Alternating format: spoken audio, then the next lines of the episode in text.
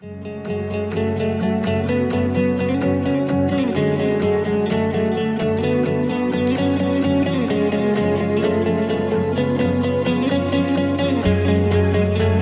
мы вновь можем радоваться, радоваться нашему Спасителю Иисусу Христу.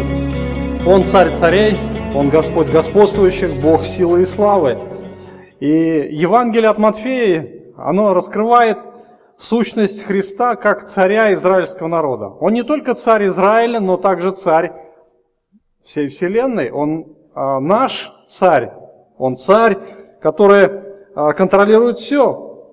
И сегодня мы будем говорить об одной а, очень важной черте нашего царя, что он царь над болезнями. Он царь над болезнями. И он Господь нашей жизни. И все Евангелие от Матфея является доказательством того, что Христос – это действительно царь. Он имеет власть над всем творением, он имеет власть над силами природы, он имеет власть над болезнями. Человеку так или иначе приходится сталкиваться с болезнями. Я думаю, что никому из нас, э, наверное, не секрет, да, э, объяснять не нужно, что такое болезнь, да. Так или иначе мы все болеем. Кто-то больше болеет, кто-то меньше.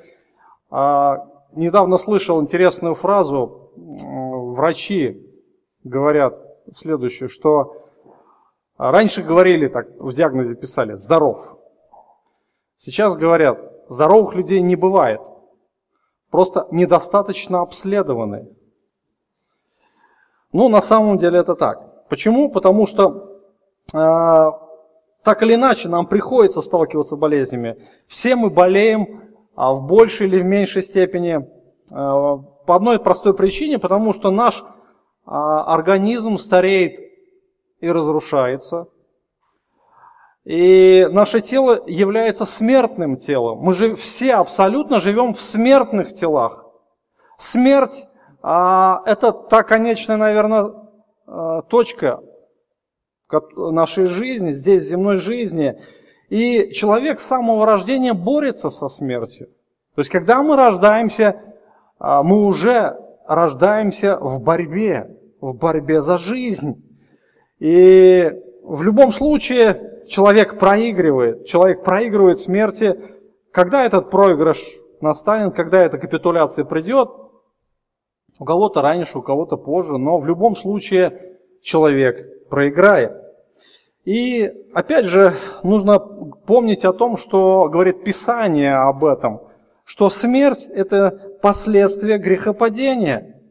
Но болезнь является как раз орудием смерти – орудие смерти. То есть через болезнь может прийти смерть. Поэтому проблема болезни будет решена после решения проблем с грехом. И абсолютное избавление от болезни мы получим только тогда, когда наше тело будет избавлено от присутствия греха.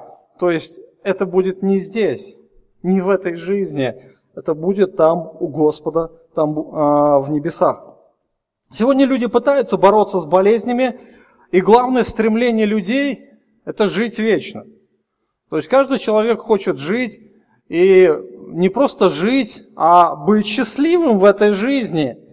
И люди пытаются сегодня а, исследования проводить, бороться с разного рода болезнями.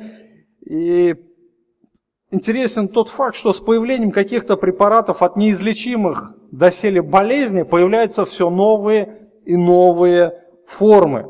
Человечество упорно а, пытается как бы решать эту проблему, но не думает о корне этой проблемы, о проблеме греха.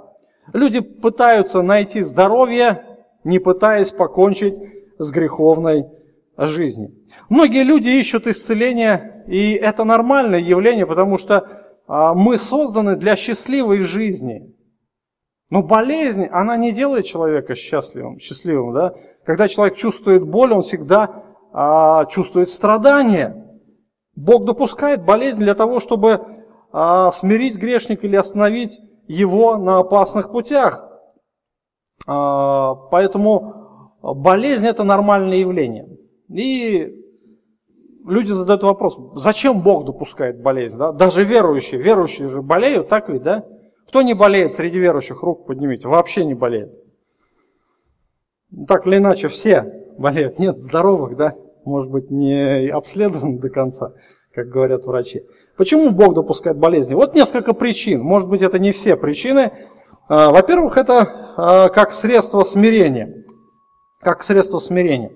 А, Бог допускает болезни, чтобы смирить человека, чтобы, может быть, как-то остановить на его путях, чтобы поставить его на место. Если человек сильно возгордился, если он высоко мнит о себе. Апостол Павел говорил следующее когда верующий впал в грех, в первой главе первого послания, в пятой главе первого послания Коринфянам, а, пятый стих, «Предать сатане во изнемождение плоти, чтобы дух был спасен в день Господа нашего Иисуса Христа». Во изнемождение плоти. То есть Бог допускает сатану, чтобы а, смирить человека, остановить его на греховных путях. А, также нарушение заповеди вечери, когда человек грешит против этой заповеди, 11 глава того же послания, 29-30 а, стих. Кто ест и пьет недостойно, тот ест и пьет осуждение себе. Речь идет о хлебе и вине. То есть то заповедь, которую мы сегодня будем совершать. А, не рассуждая о теле Господнем. От того многие из вас немощные, больны и немало умирают. То есть это то, что Писание нам немножко раскрывает о том, что Бог иногда допускает болезнь для того, чтобы смирить, смирить и даже верующих. То есть Бог иногда останавливает на опасных путях. А, болезнь Бог допускает как средство испытания. А, помните пример Иова. А, Писание говорит, что не было таких людей праведных, как он на земле. И тем не менее Бог допустил самую страшную болезнь, какую только можно, может иметь человек. А, также болезнь является как средство наказания того, что а, человек совершает какой-то поступок греховный, и Бог, а, чтобы, наверное, дать хороший урок, чтобы наказать человека, Он допускает эти болезни. Писание говорит, помните, Гиези, слуга, слуга не этого Елисея, он слукавил, согрешил, обманул Елисея, пророка, но нельзя обмануть Бога, и мы читаем, что проказа Неимана сошла на него. Вот. И мы можем много размышлять, рассуждать о болезнях, но наша цель не та сегодня. А, сегодня мы будем говорить о Христе как о царе над болезнями. И он доказал это на деле, когда он был здесь на земле. Он решил проблему здравоохранения целого региона. Мы уже много говорили об этом. И ни одна болезнь не могла воспротивиться Иисусу. И даже физиологические повреждения были подвластны Христу. Физиологически, например, у человека не было ноги. Ну, как вот с человеческой точки зрения, как можно исцелить человека, да? Ну, только протез поставить. У Христа этих проблем не было. Помните историю, когда а, Петр вытащил нож, отсек рабу первосвященническому ухо. Христос приложил руку, ухо выросло. То есть вообще удивительный был факт. Лежит отрубленное ухо рядом, да, и, и целое. Вообще, это было настоящее чудо. Но э, эти чудеса уже не, вразу, э, не вразумляли окружающих людей ожесточенными сердцами. И Господу подвластно все. Он истинный царь. Он истинный царь. И сегодня мы с вами остановимся а, на одном случае в жизни Христа, когда он шел в Иерусалим. А, за три с половиной года его служения а, исцеления стали как бы визитной карточкой Иисуса Христа. А где бы он ни появлялся, люди толпами следовали за ним. Огромные массы народа. И вот эта ситуация, это тоже не исключение люди шли за Христом. То есть они шли а, в большинстве своем исцеляться. То есть проблема человека, а, наверное, одна из больших проблем человека – это болезнь, которую решал Христос. А помните, сатана сказал, что за жизнь человек отдаст все, что у него есть, за душу свою, да, за жизнь. И в принципе это так. Болезнь, я еще раз повторяю, не делает человека счастливым. Болезнь приносит страдания. И Христос нес это счастье людям. И случай в Иерихоне а, был один из рядовых случаев Христа в исцелении больных людей. Ученики, а, которые шли за ним, сопровождали его всегда, наверное, уже а, привыкли, привыкли к этим чудесам. Для них это уже было, наверное, не чудо, что Христос исцеляет болезни, причем в любых формах, абсолютно все. Не было никакой болезни, которая бы не была не подвластна Христу. И мы видим, что а, ученики тоже а, имели эту власть исцелять. Христос дал им эту власть. И для них это уже было так, знаете, как бы будни. Будни. Например, для вас или для меня а, какой-нибудь неизлечимый человек, да, больной приходит, там, раковый больной или без ноги, и тут раз исцелен вдруг. Тут сразу эмоции переполнят, тут э, чувств будет много, радости будет много. Э, но у учеников не было такой, может быть, уже радости. И мы видим, что это был, так сказать, случай, который произошел на, на пути в Иерусалим, был рядовым, абсолютно рядовым случаем. И тем не менее, мы видим, что этот рядовой случай был а, упомянут тремя евангелистами – тремя евангелистами. То есть, ну, спрашивается, зачем? Или зачем это нужно было а в очередной раз ну, добавлять эту историю об исцелении? Ну, есть несколько причин. То есть, одна из причин, чтобы показать в очередной раз власть Христа над болезнями. Во-вторых, показать его милосердный характер. Об этом мы сейчас будем чуть попозже говорить. Ну и еще одна, наверное, из причин, немаловажных причин – это то, что э, этот слепой, бывший, вернее, слепой, э, евангелист Марк упоминает даже его имя, Вартимей, сын Тимеев, э, он был весьма уважаемый человек в первой церкви.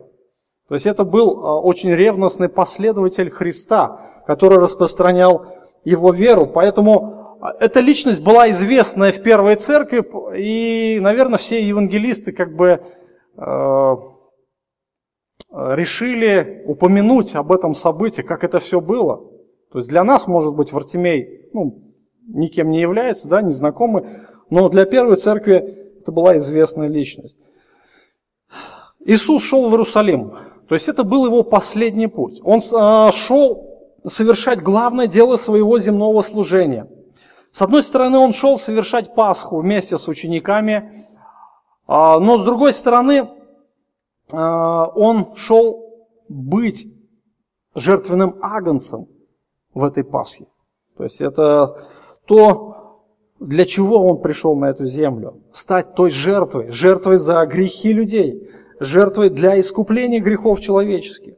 До этого он предсказывал, а, что его схватят, что его будут а, мучить, сильно издеваться, бить, унижать потом предадут на смерть через распятие. И казалось, что вот э, осталось совсем немного времени до того момента, когда его уже схватят, да, когда его уже предадут на распятие.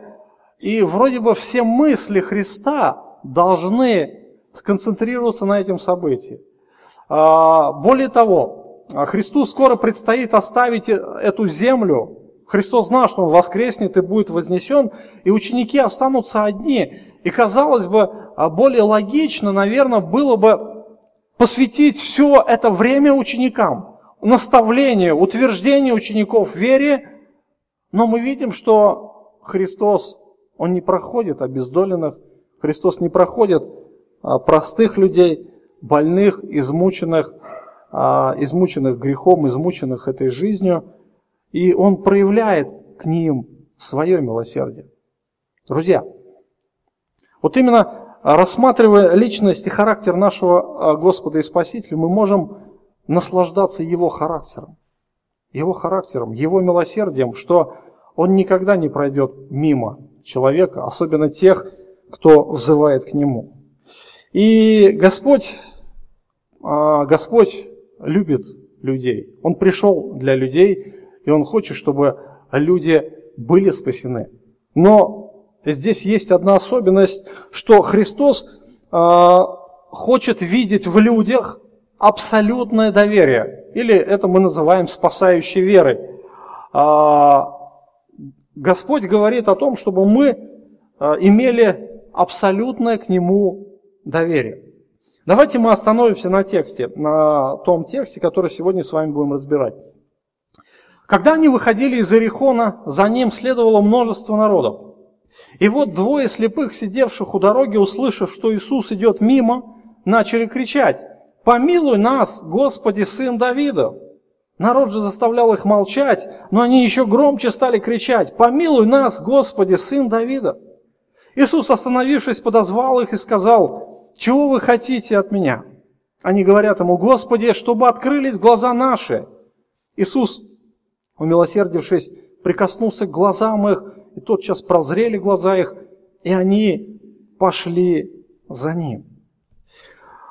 А, что вроде бы здесь мы видим такого в этом исцелении? Но в этом исцелении Иисуса Христа прослеживается вера. Именно вера этих слепых людей. То есть слепых было много, а, слепых очень много, в том районе особенно а, было много, и Христос именно останавливается возле этих двоих.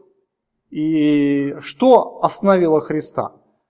Именно та вера, вера не просто в том, что Христос это сделает, но еще и спасительная вера, которая приведет этих слепых к спасению души. И Господь хочет, чтобы мы все доверялись Ему, чтобы мы все верили в Него как в абсолютного Господа, как царя царей и Господа господствующих.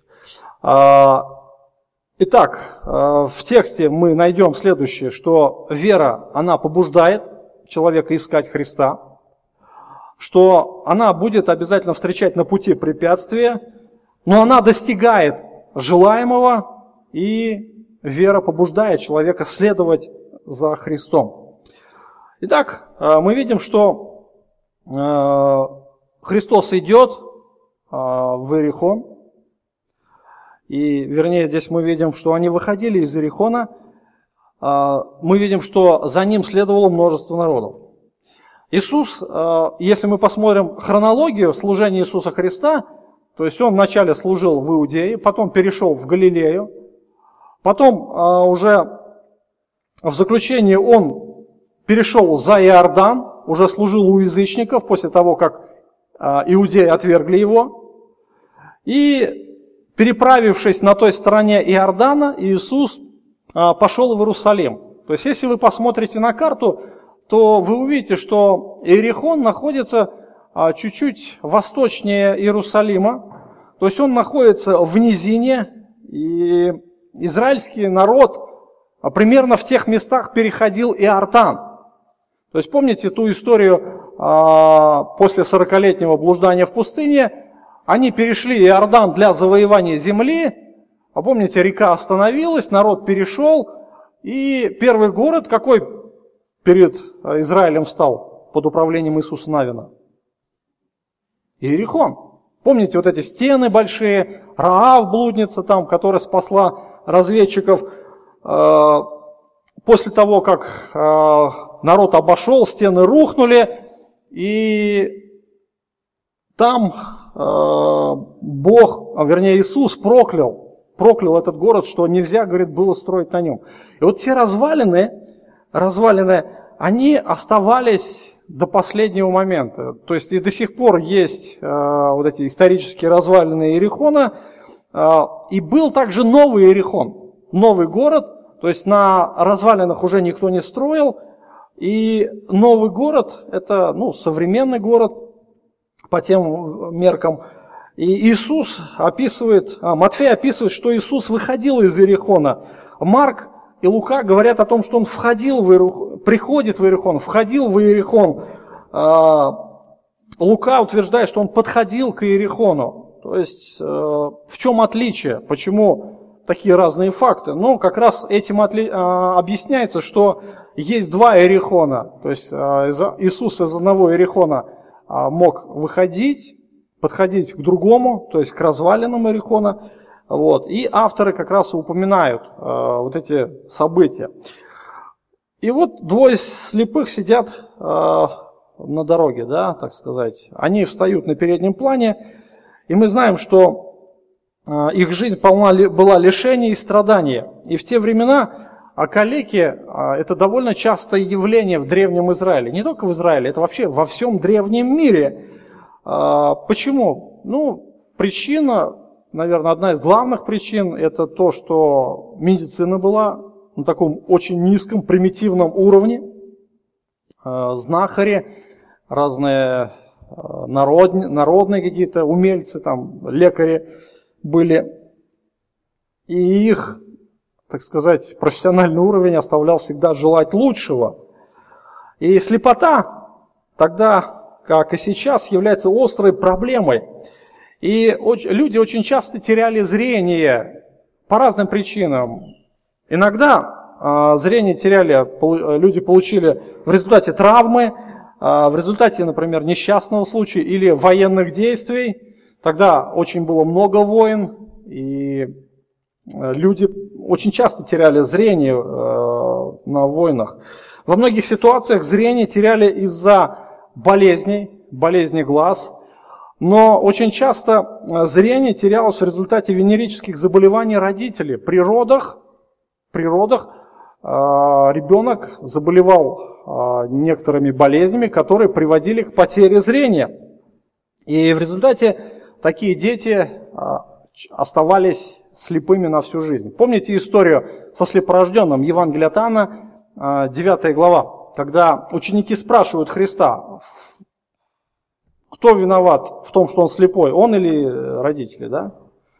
Почему родители? Ну, как раз и подразумевалось, что при рождении ребенок получал инфекцию от родителей. А венерические заболевания как раз являются следствием а, половой распущенности. И слепых, слепых было очень много. И мы еще раз э, повторим, что медицина влечение как бы зрения была вообще на очень примитивном уровне. И слепые, как обычно, сидят а, на тех местах, где много проходит народу. Ну, где это места? Обычно это вокзалы, обычно это в древнем мире большие дороги, обычно это какие-то храмы, где бывает очень много состоятельных людей, которые могут пожертвовать какие-то средства. И когда Вартимей а, услышал, что идет Иисус, то начал кричать. То есть наверняка Вартимей слышал до этого много о Христе, что Христос исцеляет всех. Наверняка он слышал очень много свидетельств того, что а, Иисус даже воскрешает мертвых. То есть не говоря уже о каких-то болезнях. И, наверное, где-то в глубине души, в глубине души Вартимей тоже надеялся на то, что Иисус пройдет а, когда-то рядом и когда-то тоже исцелит его. И наверняка, наверняка велись очень различные полемики, а, Бартимей их слышал, на тему, кто такой вообще Иисус? А, является ли он Мессией? А, является ли он царем израильского народа? Действительно ли он установит царство Израилю? И судя по признакам, ну, судя по обладанию силой, Христос является таковым. Но у многих были сомнения, что на самом ли деле Иисус Христос. И наверняка вот именно с таких разговоров у Вартимея возникла вот эта вера, вера, что Иисус и есть тот Мессия, царь Израиля. И когда Вартимей услышал о Христе, то его сердце встрепенулось. И все доступные а, средства до этого, все доступные средства для исцеления были использованы – его сердце горело надеждой, что когда он слышал раз свидетельство о том, что Христос исцеляет, что Иисус пройдет, и что и он когда-то повстречает Христа, и тот даст ему зрение. И когда он услышал о Христе, его сердце воспламенилось надеждой. И как только а, было такое сильное движение толпы, а, Вартимей спрашивает, что случилось. Мы читаем, что когда они выходили из Иерихона, за ним следовало множество народа. То есть это огромная толпа. И вот эти слепые, у них очень обостренный слух. И, конечно, возникает вопрос, что происходит? Почему огромная масса народа? Сегодня вроде бы не праздник, а пасхальные события еще нужно предстоит, да, еще больше недели, еще рано вроде бы для Пасхи, но вот эта огромная масса народа, огромная масса народа а, идет в сторону Иерусалима. Что происходит? И, конечно же, он начал спрашивать, а, люди, почему, кто вы такие, куда вы идете, почему так много народу? И он получил ответ. Мы идем за Иисусом. Иисус Назаре идет. И, конечно же, это вселило в Артемея надежду. Не только в Артемея, но и его товарища, который, возможно, сидел рядом. И как только слепые услышали движение огромной толпы, то а, начали кричать. Начали кричать, а, что есть мочи, помилуй нас, сын Давидов. Помилуй нас, Господи, сын Давидов. Помилуй нас. То есть они начали кричать со всего, а, так сказать, со всей силы, те силы, которые были у них, те возможности их гортани, которые были у них, они начали просто кричать. Вот если я сейчас начну крик, кричать, то это будет нехорошо выглядеть. Да? Вот. Но тогда они никого не стеснялись. Почему? Потому что это было, был единственный шанс. Это была их надежда, друзья. Другой надежды не было больше. И слово, которое переводится как «стали кричать», обозначает очень сильный вопль. Самый сильный во всю глотку, можно так сказать. И это слово используется, описывая а, крики а, при женщин. А, мы читаем также, что евангелисты используют это слово, когда обезумевшая толпа кричала, что есть мочи, чтобы распять Христа. Распни его! То есть вот там была такая накаленная обстановка. То есть вот это гул, огромная масса народа, и все кричали. То есть они хотели перекричать друг друга. То есть вот это а, можно представить, а, что там происходило а, в те, ситу... в те минуты, да, когда Христос стоял на судилище. Сам Христос, когда висел на кресте, Он вопил, буквально кричал, Боже мой, Боже мой, для чего ты оставил меня? То есть здесь бы, с одной стороны, крик отчаянный, а, крик а, беспомощности, можно так сказать, и, возможно, крик упования. Слепые не унимались, они напрягались, что из сил, чтобы только Христос их услышал. Причем в их а, вопле было исповедание веры. Удивительно, заметьте, что они не просто кричали «Господи» или «Господь, Сын Давидов, помилуй нас». Что значит «помилуй»? То есть э, они понимали, э, кто такой Иисус Христос. Слепые назвали Иисуса Господом. Но это не значит, что они считали Его Мессией, они считали Его Богом, Сыном Божьим. Слово Господь или Господин было обычным уважительным э, обращением не только по отношению к людям, э, занимающим высокое положение, но и ко всем, кто вызывал особое э, уважение господин. То есть это была культура Древнего Востока. Но не только а, то, что они сказали господин, вот то а, да, дальнейшее вот это сын Давида. Два слова, которые а, определяли, определяли его статус, его мессианское, а, мессианское звание. То, что действительно Иисус есть Мессия, царь Израиля. И он есть тот, кем являлся на самом деле. И действительно, он царь царей, Господь господствующих. Мы помним, что когда ангел э, Гавриил пришел к Марии э, объявить о рождении Иисуса, он сказал, что ее сыну будет дан престол Давида, отца его. И когда говорили сын Давидов, это значит упоминали о том, о пришествии Мессии. Помните, когда Иисус въезжал в Иерусалим, на следующий раз мы будем говорить об этом, а люди постилали пальмовые ветви и говорили «Асанна сыну Давидову». То есть в Израиле сын Давидов – это был э, мессианский титул Христа. Его так называли. И каждый еврей знал, что согласно Писанию Христос придет от семени Давидова, а, из Вифлеема, из того места, откуда был сам Давид. Их вера, вера этих слепых, она, может быть, не была такой совершенной, она, может быть, не была такой твердой, но у них была вера, и эта вера была как горчичное зерно. Вы знаете, что а, или вера есть, или ее нет совсем. Но эта вера, эта вера, она была у этих двоих людей. И одно можно сказать с уверенностью, что они признавали мессианство Христа, его сверхъестественную силу исцелять. Без веры угодить Богу невозможно. А, Христос требует от каждого веры, требует абсолютно веры, чтобы каждый мог приходить к Нему именно с доверием. Не в том, что Христос может это сделать, а именно в... человек должен понимать, кто есть Иисус. Если Христос есть царь, значит, его нужно, ему нужно поклоняться как царю. А, Бог принимает даже такую веру. Удивительно, но дальше мы читаем, что э, вера этих двоих людей, она встретила препятствие. А, народ же заставлял их молчать народ заставлял их молчать. Иисус,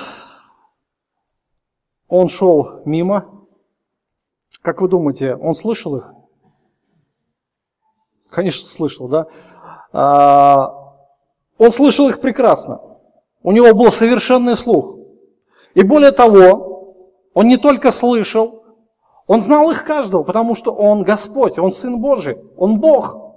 Он знает каждого человека. Когда он придет в Иерихон, придет в Иерихон, евангелист Лука говорит о том, что а, Закхей, помните Закхей, да, начальник мытарей, он пришел, а, залез, вернее, на дерево, хотел видеть Иисуса, и Господь подходит к дереву, говорит, Закхей, слази, мне, у тебя надо быть в доме. Закхей его ни разу не видел, а он его знает. Ничего себе. Христос знает каждого, Он знает каждого из вас, Он знает меня в совершенстве, Он знает более того, Он знает сердца наши, мысли наши, помышления, мотивы наши, все знает, друзья. Неужели вы думаете, что Он не слышал этих слепых людей? Он, он слышал, более того, он знал, и он ждал этого момента, он ради них проходил через это место, друзья. Не просто так он от случайно попал. Нет, у Христа нет случайности. Он знал, что произойдет эта ситуация. Более того, он ее планировал, эту ситуацию. Он знал сердца, он знал искание людей, он видит сердца людей. И каждое сердце, которое ищет его, не останется без внимания. Не останется. Христос не пройдет мимо тех, кто ищет его, друзья. Но Господь сознательно игнорирует их. И мы видим а, реакцию толпы. Толпа, которая окружает Христа, включая его учеников, включая его последователей, а, она весьма бессердечна. Весьма бессердечна. Подумайте, ведь все же понимали, люди понимали, что Христос возьмет и исцелит. Ну так ведь, да? Но у людей было здоровье, друзья, было здоровье у людей. И у людей было больше возможностей прийти к Христу, чем у этих несчастных слепых. И все люди в этой толпе, несомненно, а, были при здоровье гораздо лучше, преуспевали в экономическом и социальном плане, в отличие от этих двух несчастных. Но окружение вообще не волновали проблемы. Проблемы то, что происходит у них, как они живут, как они бедствуют, как они страдают. Им было абсолютно безразлично. А что их волновало? А у них свои проблемы, вы понимаете, да? У них были свои проблемы. Какая мне разница, э, те проблемы у этих ближних, у этих несчастных? У меня свои проблемы, у меня свои болячки, у меня печень болит, кто-то скажет. А у меня голова болит, а у кого-то ухо болит. И все идут за Христом, все хотят исцеления, все следуют за Ним, и все ищут своего. Поэтому, когда эти начали кричать, это, они начали раздражаться. Да замолчите вы, не до вас тут это. У нас и так не хватает времени, на нас не хватает времени, еще вы тут лезете со своими криками. Мир э, очень эгоистичен, очень. Э, мир не волнует проблемы окружающих, проблемы несчастных, больных, немощных, страдающих. А миру безразличны а, люди, которые попали в греховное рабство, попали в тиски пьянства, наркомания, других грехов. Никого не волнует. У нас много своих проблем. Но, к счастью, братья и сестры, к счастью, несмотря на то, что наши сердца могут быть эгоистичны. Сердце Христа, оно горит любовью. И Бог иногда допускает испытание веры, испытание веры а, для человека, который имеет эту веру. И мы видим, что вера, она не останавливается на достигнутом. Вера, она не смотрит на препятствия, и она преодолевает все. И посмотрите, реакция этих слепых они еще громче стали кричать. Еще громче, то есть уже сверх меры, да, сверх меры того а, голоса, который был у них, они еще больше стали кричать, помилуй Господи нас, сын Давидов, помилуй. И причем они делали это неустанно, непрестанно, не умолкая. И действительно, они уже надоели всем.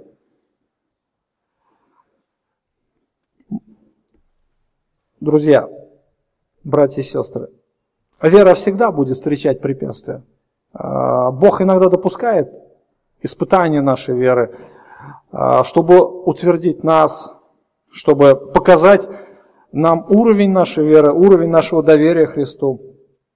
Мы помним историю, когда дочь начальника синагоги болела. Помните ту историю? А, он приходит к Иисусу и говорит, дочь моя при смерти, приди, пожалуйста, в мой дом. Иисус пошел, там встретилась женщина, женщина, которая прикоснулась к нему, 12 лет страдавшая кровотечением. Помните, да, историю? И в тот момент, когда женщина исцелилась, приходят из домашних и говорят, не утруждай учителя, дочь твоя умерла. Вообще, а, этот человек, он наверное, усомнился. Усомнился, что было в его сердце, мы не знаем. Но Иисус его утешил, говорит, не бойся, только верой. Не бойся, только верой. То есть не смотри на препятствия. То есть есть Христос, а все остальное не важно. У Христа нет препятствий, у Христа вообще нет никаких проблем. Знаете, взять и исцелить. Это у нас, у людей, большие препятствия, которые мы не видим, из-за этих препятствий Христа не видим. И для нас проблемы, мы думаем, что все, они неразрешимы. Но есть Господь, который выше всех проблем. И спасительная вера, она на самом деле не, стоит, не смотрит на препятствия, она смотрит на Христа, на Его качество, на Его личность, на Его могущество, на то, кто Он есть, а не то, что Он может. Иисус действительно все может. И мы видим, что Вартимей не стал смотреть Э, на ту толпу, не стал смущаться криками их равнодушия, э, те крики, которые пытались заткнуть их, э, их вопли не могли оставить Христа без внимания. То есть уже фактически все в округе их услышали, да, все услышали. То есть какая бы там большая толпа ни была, все услышали этих э, коллег. И мы видим, что Христос обратил на них внимание. Иисус ждал этого момента, и мы видим, как это все происходит дальше. А, Иисус, остановившись, подозвал их и сказал, чего вы хотите от меня? Они говорят ему, Господи, чтобы открылись глаза наши. Иисус, умилосердившись, прикоснулся к глазам их, и тотчас прозрели глаза их. А, мы читаем в Евангелии от Марка, а та же самая ситуация, немножко там евангелист, он добавляет несколько таких интересных фактов. То есть мы видим здесь, что а, Вартимей, сын Тимеев, он здесь один, их было двое, но фактически главную роль вот эту взял на себя Вартимей, поэтому Марк упоминает его как одного. Второй, вероятно, стоял за ним. Иисус остановился, велел его позвать. Зовут слепого, говорят ему, не бойся, вставай, зовет тебя. Он сбросил с себя верхнюю одежду, встал и пришел к Иисусу. Отвечая ему, Иисус спросил, чего ты хочешь от меня? Слепой сказал ему, учитель, чтобы мне прозреть. Иисус сказал ему, иди, вера твоя спасла тебя. И он тотчас прозрел и пошел за Иисусом по дороге. А, вот эта история, она показывает милосердие Христа. Иисус велел послать за слепым, и Вартимей настолько обрадовался, мы видим, что он сбрасывает верхнюю одежду. А, он настолько верил в свое исцеление, что надеялся вернуться за этой одеждой уже сам, без посторонней помощи. Это был самый, наверное, счастливый день в его жизни. И не только его, вот этих двоих людей, да. Они не только приобрели зрение, но и также получили вечную жизнь и надежду. То есть мы видим, что а, их вера, она достигла результата. Того, чего хотели они, а, Господь дал им. Еще один урок, который Христос преподал не только для этих слепых, для окружающих людей, для учеников, но, наверное, для всех нас. Посмотрите на текст, и интересно, а, вопрос задает Иисус. Что ты хочешь? А чего? Они чего-то не просили? Они же кричали. Они говорили, Господи, да, сын Давидов, помилуй нас. Что ты хочешь? Странный вопрос, да, вообще, странный. Ну, чтоб помиловал. Но вы знаете, что а, помиловать, это означает очень такой широкий спектр. Что значит помиловать? Дать денег. Но это означает помиловать. Тоже, это милостыни, да, он так и называется милостыни, потому что по милости, да, а, например, дать ему одежду, одеть его, а, помочь довести его до дому. Это тоже помилование, да? А? То есть это очень широкий спектр. Широкий спектр. И поэтому Господь не просто говорит, чего ты хочешь. То есть Он а, говорит о том, чтобы слепые, они могли конкретизировать свою нужду.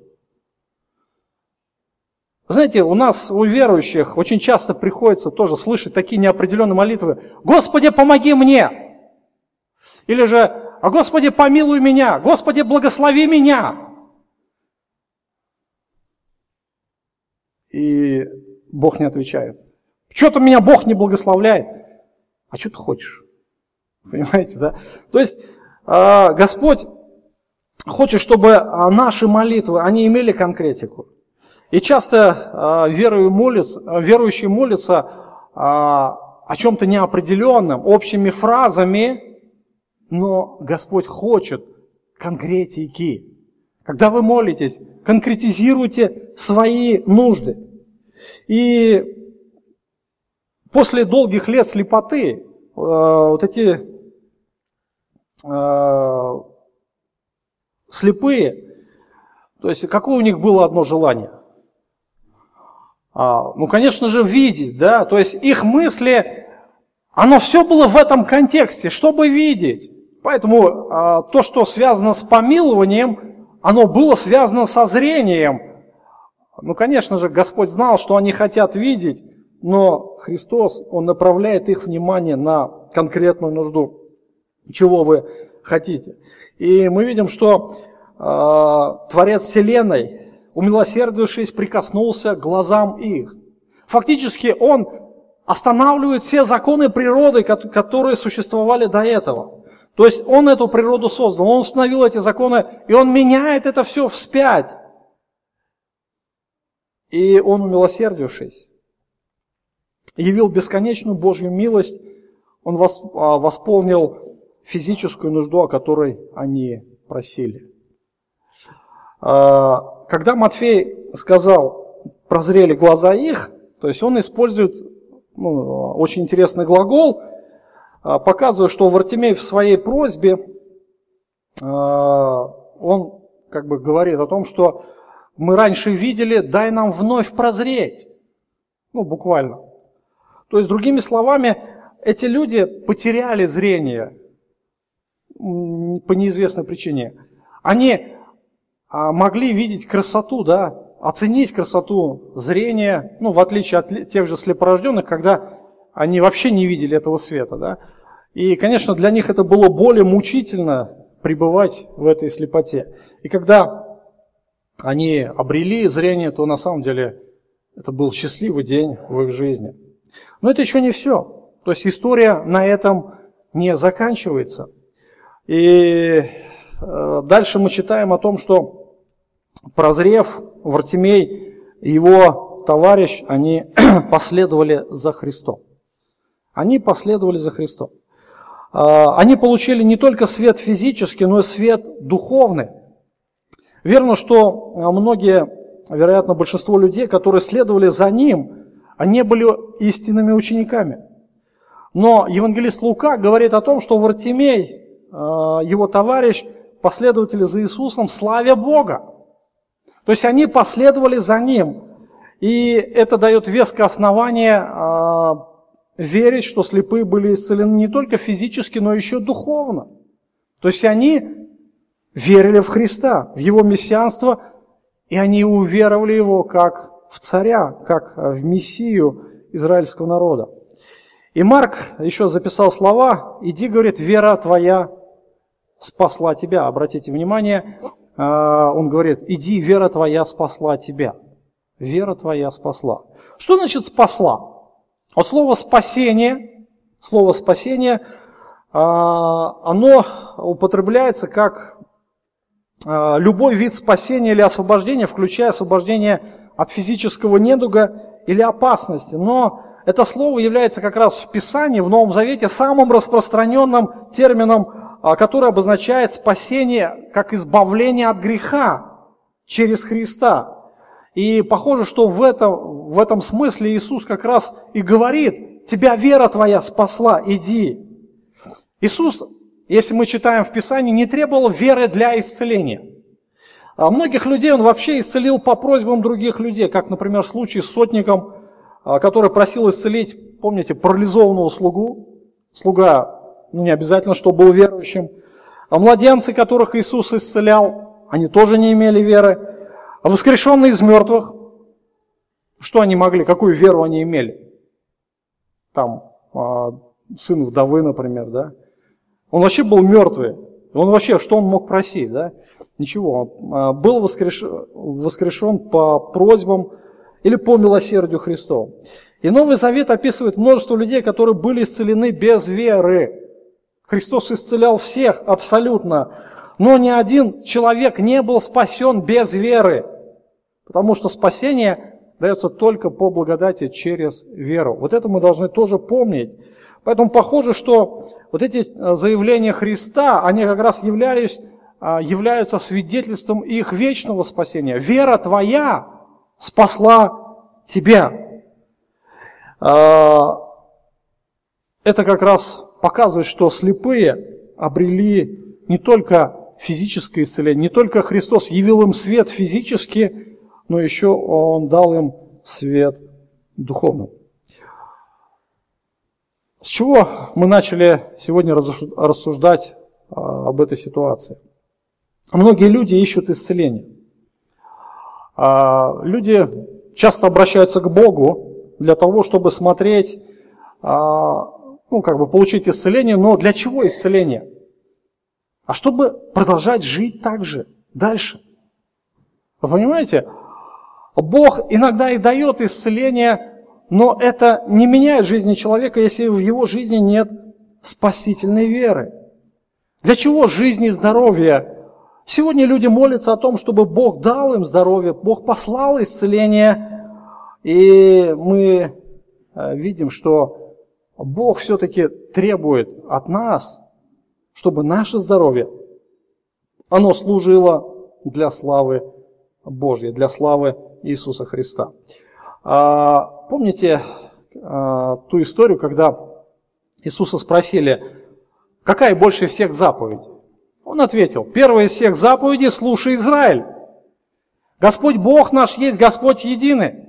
И возлюби Господа Бога твоего всем сердцем твоим, всей душой твоей, всем разумением твоим, всей крепостью твоею. Вот первая заповедь, вторая подобная ей, возлюби ближнего твоего, как самого себя. Иной больше сих заповедей нет. Обратите внимание на одну маленькую деталь, одно слово. Возлюби всей крепостью твоею. Крепость. Буквально здоровье. Здоровье – это как раз инструмент для служения Господу. Наша любовь, она должна проявляться Господу во всех сферах жизни. И мы можем просить здоровья у Бога. Но для чего? Вы знаете, что здоровье, а Бог а, хочет, чтобы наше здоровье служило для Его славы. Вся наша жизнь, здоровье, материальные ресурсы, они должны служить Богу для Его славы. И Бог хочет этого, и это величайшая заповедь. И как раз вот в этой ситуации мы видим пример. Христос дал а, здоровье слепым, и они последовали за Ним. То есть они были посвящены Христу. Они уже служили Христу, и, как а, я напомню, предполагают, что Вартимей это была уважаемая личность в церкви, то есть он был весьма посвященной личностью. А, пусть Господь, благослови всех нас, понимает, да, когда мы молимся, Господи, исцели, всегда должны помнить, а для чего? Зачем мне нужно здоровье? То есть, может быть, это повод пересмотреть свои отношения с Господом, пересмотреть свою жизнь вообще, а служу ли я Господу настолько, насколько Он хочет от меня. И если Бог дал мне здоровье, это величайший дар, это благо от того, что мы недостойны, друзья. Если вы сегодня пришли сюда на своих ногах, у вас есть все, хлеб, вы можете кушать, да, и ваш организм воспринимает пищу. Это дар. А мы думаем, что это так должно быть. Нет, не должно. Э, есть люди, которые не могут ходить вообще. Есть люди, которые лежат, но тем не менее Бог допускает разные обстоятельства. И в любом случае знаете, что у Христа во власти наше здоровье. У Христа во власти наши болезни. У Христа во власти наше исцеление. И думаю, что в этих ситуациях как раз мы видим, насколько Христос милосерд. Помните, что Иисус никогда не оставляет просьбы, просьбы и мольбы о помощи. Он никогда не проходит мимо. Он, а, когда был на земле, не прошел ни одного человека, который бы приходил к нему. Он так и сказал, приходящего ко мне не изгоню вон. До этого он говорил, что я пришел для того, чтобы послужить и отдать душу свою для искупления многих. И мы видим, что здесь, вот даже в этой ситуации проявляется характер Христа. Его милосердие, его сострадание к окружающим, к немощным, к обездоленным. Хотя ему впереди предстояло пройти тяжкие испытания, а, самые тяжкие испытания жизни, но он все же не обходил стороной скорбящих душой и надеющихся на него. И пусть действительно это будет для нас хорошим уроком. Помните о том, что Христос царь. Христос царь над болезнями.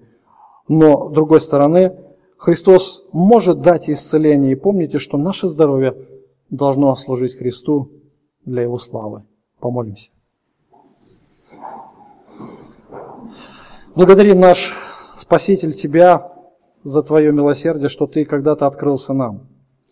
И мы понимаем, что не в нашей власти наша жизнь, наше здоровье – ты можешь допускать страдания, немощи э, по разным причинам, но помоги, помоги нам всегда помнить о том, что вся наша жизнь, она должна служить для Твоей славы. Помоги нам, может быть, пересмотреть свои отношения с Тобой, Господи, и помнить о том, что Ты царь, что все в Твоей власти, и наши немощи, и наши болезни, Господь, и Твое исцеление, все а, оно в Твоей власти. Пусть все, вся наша жизнь будет прославлять Твое святое имя, наш Спаситель, Отец и Святой Дух. Аминь.